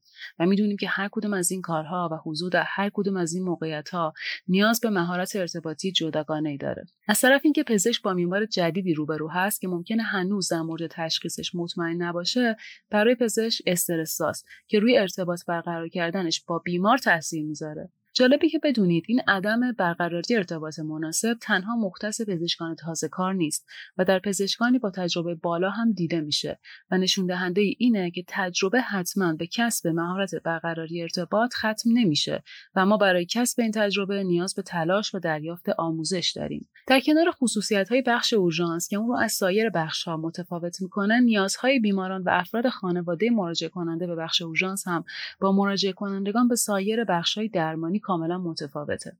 به این دلیل که این افراد در موقعیت حساستری هستند و بیماری خودشون رو شدیدتر بدتر و نیازمند اقدام اورژانسی فرض می‌کنن بنابراین نیاز دارن که توجه بیشتر و سریعتری دریافت کنن. نیازی که به دلیل خصوصیات بخش اورژانس که کاملا قابل رفع کردن نیست و موجب میشه بیماران چیزی جز اون چیزی که انتظار دارن رو دریافت کنن. این قضیه هم باعث نارضایتیشون میشه. نتایج مطالعات نشون داده. بیشترین زمینه هایی که بیماران در اون احساس نارضایتی می‌کنن و باعث شکلگیری یک تجربه بد در اونها میشه شامل این هاست. امکانات رفاهی بخش اورژانس زمان انتظار برای تریاج و ویزیت توسط پزشک و دریافت درمان هزینههایی پرداخت شده وضعیت در دسترس بودن دارو وضعیت ظاهری و امکانات اورژانس و از همه مهمتر عدم برقراری ارتباط مناسب کادر درمان و بیمار که خودش جنبه های مختلفی داره و بیشترین عامل نارضایتی بیماران هم هست. برای تاکید بیشتر بر اهمیت تجربه بیماران در بخش اورژانس می‌تونم این رو اضافه کنم که نتایج یک مطالعه نشون داده که تجربه خوشایند یا ناخوشایند بیماران در اورژانس مثل مدت زمانی که پزشک صرف اونها می‌کنه حسنیتی از رفتار پزشک دریافت می‌کنن اینکه چه میزان به سوالات اونها اهمیت داده میشه. همه اینها بر میزان شکایت های پزشکی قانونی یا شکایت به مراجع بالاتر موثره. همچنین امتیازی که بیماران به سیستم درمانی میدن بیشتر با تجربه اونها از محیط اورژانس مطابقت داره تا کیفیت واقعی درمانی که دریافت می‌کنن. حالا برگردیم به قسمت اول صحبتمون که گفتیم علیرغم اینکه ما تمام تلاشمون رو برای تشخیص و درمان بیمارانمون انجام میدیم ولی باز هم اونها ناراضی هستن. و فهمیدیم ملتش اینه که انتظاری که بیماران و همراهانشون از ما به عنوان کادر درمان دارن فقط تشخیص بیماری و درمان نیست. انتظار اونها چیزی فراتر از درمانه این انتظار چیه و چطور میشه بهش پاسخ داد انتظار بیماران در چهار تا C انگلیسی می گنجه. درمان سریع convenience، دریافت توجه یا caring، مراقبت، care و هزینه یا cost. از این بین یک سری چیزها در کنترل ما نیست و مربوط به سیاست های کلی بیمارستان و سیستم درمانی کشوره. مثل میزان هزینه که بیمار متحمل میشه. ولی یه سری چیزها هستن که ما می‌تونیم با تغییر در اونها میزان رضایتمندی بیمارانمون رو افزایش بدیم. مثلا میشه دریافت سریع درمان رو تا جایی که شلوغی اورژانس اجازه میده کنترل کرد. درمان مناسب و استاندارد نیز معمولا توسط پزشکان تجویز میشه. اما بیشترین چیزی که می‌تونیم با تغییر در اون موجب افزایش رضایتمندی بیماران بشیم caring ه caring چیه؟ caring رو میشه مراقبت هم ترجمه کرد. درمان یا care با مراقبت یا caring متفاوته. چیزی که بیمار به عنوان ارزش تلقی می‌کنه با اون چیزی که ما به عنوان ارزش ازش یاد می‌کنیم متفاوته. به نظر پزشکان و کلا کادر درمان کیفیت درمان و تطابق اون با استاندارد هاست که ارزش تلقی میشه. اما بیمار ارزش رو اون چیزی می‌دونه که در حال تجربهش هست. درک درست و استاندارد بودن درمان برای بیماران متفاوته و بیماران و همراهانش بر این اساس که چه اقداماتی براشون انجام شده چه دارویی بهشون تجویز شده در مورد موثر بودن دارو قضاوت می‌کنن. مثلا ممکنه پرستار داروی مسکن رو تجویز کرده باشه اما به این علت که بیمار مطلع نشده تصور می‌کنه کاری براش انجام نشده و حتی ممکنه واقعا متوجه کاهش دردش هم نشه. یا شما برای بیمار با درد شکم سونوگرافی درخواست کردید و به بیمار توضیحی ندادین که باید منتظر انجام سونوگرافی بمونه. این باعث میشه که تصور کنه بدون هیچ اقدامی رها شده. حالا بیایم و بیشتر در مورد کیرینگ یا دریافت توجه صحبت کنیم. منظور از کیرینگ چیه؟ کرینگ رو میشه اینطور معنی کرد. برقراری ارتباط انسانی با بیمار که نشان دهنده توجه و اهمیتیه که برای کادر درمان داره بیمار. بیماران انتظار دارن علاوه بر مراقبتی که به عنوان بیمار دریافت می‌کنن توجهی نیز به عنوان انسان دریافت کنن که درک این توجه از طریق برقراری ارتباطه. مثلا برقراری رابطه چشمی با بیمار پذیرای سوالاتش بودن توجه به نیازهای خاص هر بیمار و همدلی با اون از کارهایی که می‌تونه در این امر موثر باشه. پرسه معمول ارتباط برقرار کردن در اورژانس به این صورتی که پزشک از بیمار در ابتدا اطلاعاتی رو جمع آوری می‌کنه و بعد بر اساس اون و نتیجه آزمایشات و عکس برداری ها به تصمیم گیری بالینی و تشخیص می‌رسه. این روند با انتظار بیماران در تناقضه. بیماران انتظار دارن در جریان روند تشخیص و درمان قرار بگیرن و در این تصمیم گیری دخیل باشن. حالا بعد از شناخت اهمیت برقراری ارتباط در بخش اورژانس و درک چالش های پیش رو در این زمینه بریم ببینیم چطور می‌تونیم ارتباط موثری با بیماران در اورژانس برقرار کنیم. برقراری ارتباط با بیماران هم شامل ارتباط کلامی و هم ارتباط غیر کلامیه. در برقراری ارتباط کلامی محتوای کلام و تون صدا مهمه و در برقراری ارتباط غیر کلامی زبان بدن و رفتاری که مورد توجهه. باید همواره در حالی که از بالین بیمار بدحال به بالین بیماری که مشکل جدی نداره میریم متوجه تغییری که لازمه در تون صدا، زبان بدن و لحن گفتارمون بدیم باشیم. از اجزای دیگه مهم در برقراری ارتباط احترامه. با همه بیماران باید با احترام و توجه رفتار کنیم. منظور از احترام حفظ خودمختاری هر فرد در زمینه دادن اطلاعات به اون شرکت دادنش در فرایند تصمیم گیری و توجه به فردیت اونه در اورژانس ما با آدمهایی از های مختلف شخصیت و سطوح اجتماعی روبرو هستیم که هر کدوم نیازهای ارتباطی متفاوتی دارند درک این موقعیت ها با هوش هیجانی ارتباط داره. مطالعه نشون داده که هر چقدر هوش هیجانی پرستاران بالاتر باشه بیماران از مراقبت دریافت شده از اونها رضایت بیشتری دارن. پس خوبه که درک درستی از خودمون توانایی ها و ناتوانایی در حل مسئله داشته باشیم و در صورت لزوم اونها رو ارتقا بدیم تا بتونیم ارتباط انسانی موثرتری با بیمارانمون برقرار کنیم. و به این ترتیب رضایت اونها و خودمون رو از حضور در بخش اورژانس افزایش بدیم. در اینجا چند تا توصیه عملی برای برقراری ارتباط بهتر با بیماران و افزایش رضایتمندی اونها از حضور در اورژانس براتون داریم. مثلا وقتی از بالین بیمار بدحال به بالین بیمار خوشحالی میرین در فاصله همون چند قدمی که دارید برمیدارید ذهنتون رو معطوف به بیمار جدیدتون بکنید و لحن صدا و چهرهتون رو تغییر بدید. آروم صحبت کنین چون اون بیمار تصوری از اینکه چی بر شما گذشته نداره و لحن خسته یا ناراحت شما رو ممکنه به عدم توجه یا بی‌حوصلگیتون تفسیر کنه. هیچ وقت از پشت station بیمارانتون ویزیت نکنید و هر موقع که فرصت کردید بر بالین بیمارتون حاضر بشید. حتی شده در حد اینکه حالش رو بپرسید. شاید ما از راه دور و از پشت station پرستاری حواسمون به بیمار آزمایشاتش مانیتورینگ و علامت حیاتیش باشه. اما بیمار درک متفاوتی داره و تا وقتی که بر بالینش حاضر نشیم و باهاش ارتباط انسانی برقرار نکنیم اون حس می‌کنه که رها شده و توجه کافی رو دریافت نمی‌کنه. به صحبتهای بیماران فعالانه گوش بدین و پاسخ سوالاتشون رو با صبر و همدلی بدین. بیماران رو در جریان پلنی که برای تشخیص و درمانش دارین قرار بدین. اینکه چه کارهایی قرار برش انجام بشه چقدر باید منتظر بمونه. همه اینها رو برای بیمارانتون توضیح بدین. اطلاعات رو به گونه‌ای به بیمار و همراهانش منتقل کنید که درک کنن متوجه بشن.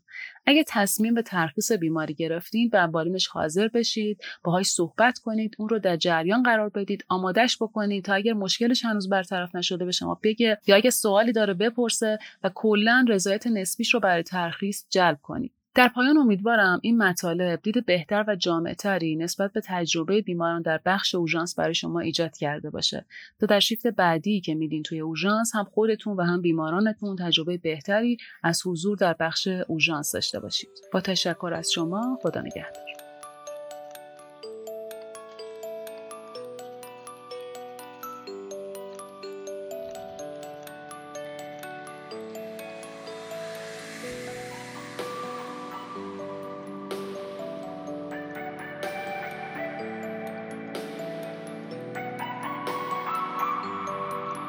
در قسمت بازخورد این اپیزود می‌خوایم feedback ی رو که در ارتباط با case مربوط به اپیزود دو تریاژ که یک regular wide complex tachycardia بود دریافت کردیم رو براتون بگیم. نکته جالب این بود که ما این بازخورد رو به صورت حضوری و شفاهی دریافت کردیم.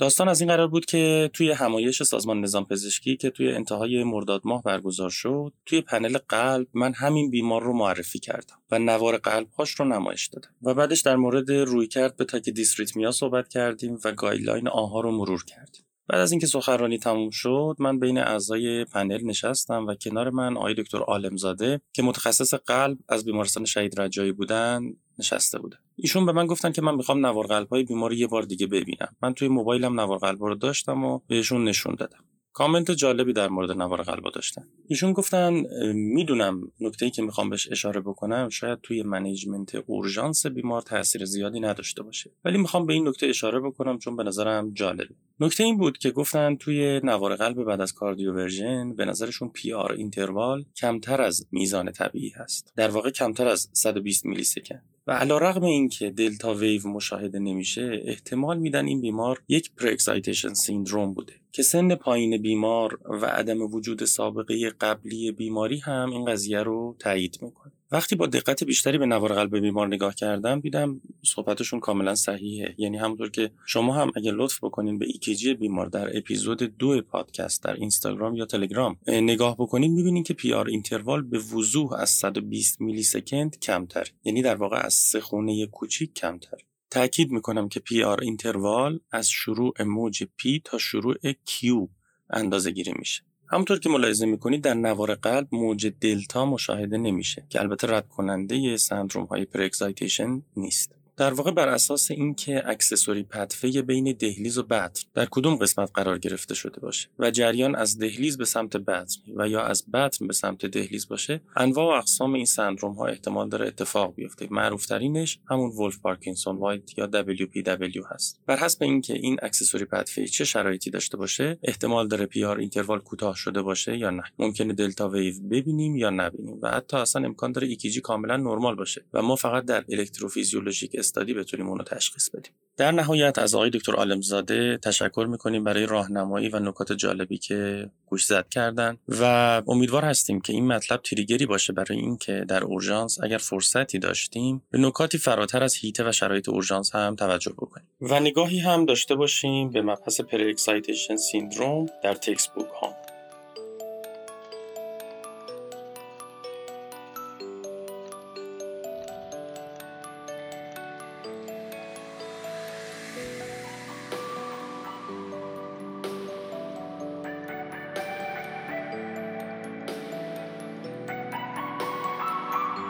رسیدیم به پایان اپیزود چهارم پادکست تریاش. تو این روزهای غمگین برای شما و کشور عزیزمون آرزوی آرامش و پیشرفت می‌کنم و امیدوارم که تو روزهای بهتری باهاتون بعدا صحبت کنیم. امیدوارم تا اپیزود بعدی که اول آبان ماه منتشر میشه تنتون نیازمند طبیبان تپ نباشه.